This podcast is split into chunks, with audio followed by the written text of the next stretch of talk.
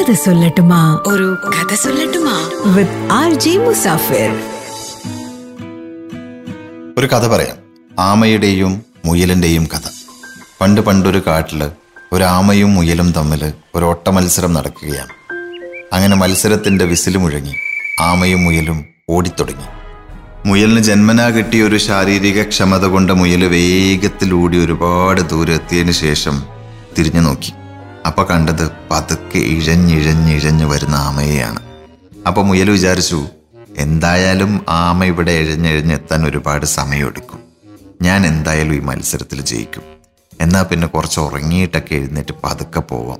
എന്നാലും എനിക്ക് ജയിക്കാൻ പറ്റും. കാരണം ആമ പതുക്കെ ഇഴഞ്ഞിഴഞ്ഞല്ലേ വരുന്നത്. അങ്ങനെ സ്വന്തം കഴിവിൽ ഒരു പക്ഷേ മുയൽ അഹങ്കരിച്ചു. അവിടെ കിടന്നുറങ്ങി. പിന്നീട് ആ ഉറക്കത്തിൽ നിന്ന് മുയൽ ഞെട്ടി ഉണരുന്നത് ഭയങ്കരമായ ഒരു ആഘോഷത്തിന്റെയും കയ്യടിയുടെയൊക്കെ ശബ്ദം കേട്ടുകൊണ്ടായിരുന്നു. മുയൽ ഞെട്ടി ഉണർന്ന് നോക്കിയപ്പോൾ കണ്ടത് ഉറങ്ങിക്കിടന്ന തന്നെ മറികടന്ന് ആമ ലക്ഷ്യസ്ഥാനത്തെത്തി സമ്മാനം നേടുന്ന കാഴ്ചയാണ്. ചുരുങ്ങിയതൊരു പത്തിരുന്നൂറ്റി അൻപത് തവണയെങ്കിലും ഈ കഥ നിങ്ങൾ കേട്ടിട്ടുണ്ടാവില്ലേ? എന്നിട്ടും ഞാൻ ഈ കഥ ഇവിടെ ഇങ്ങനെ പറയുമ്പോൾ നിങ്ങൾ ക്ഷമയോടെ കേട്ടിരിക്കുകയല്ലേ? എന്തിനാത് നിങ്ങൾ വേറെ ഒരു ജോലിയും ഇല്ലാത്തത് കൊണ്ടൊന്നും അല്ല എന്റെ കഥ ഇങ്ങനെ കേട്ടിരുന്നത്. എനിക്ക് നന്നായിട്ടറിയാം നിങ്ങൾക്ക് വേറെ ജോലിയുണ്ട് തിരക്കുണ്ട് എല്ലാമുണ്ട്.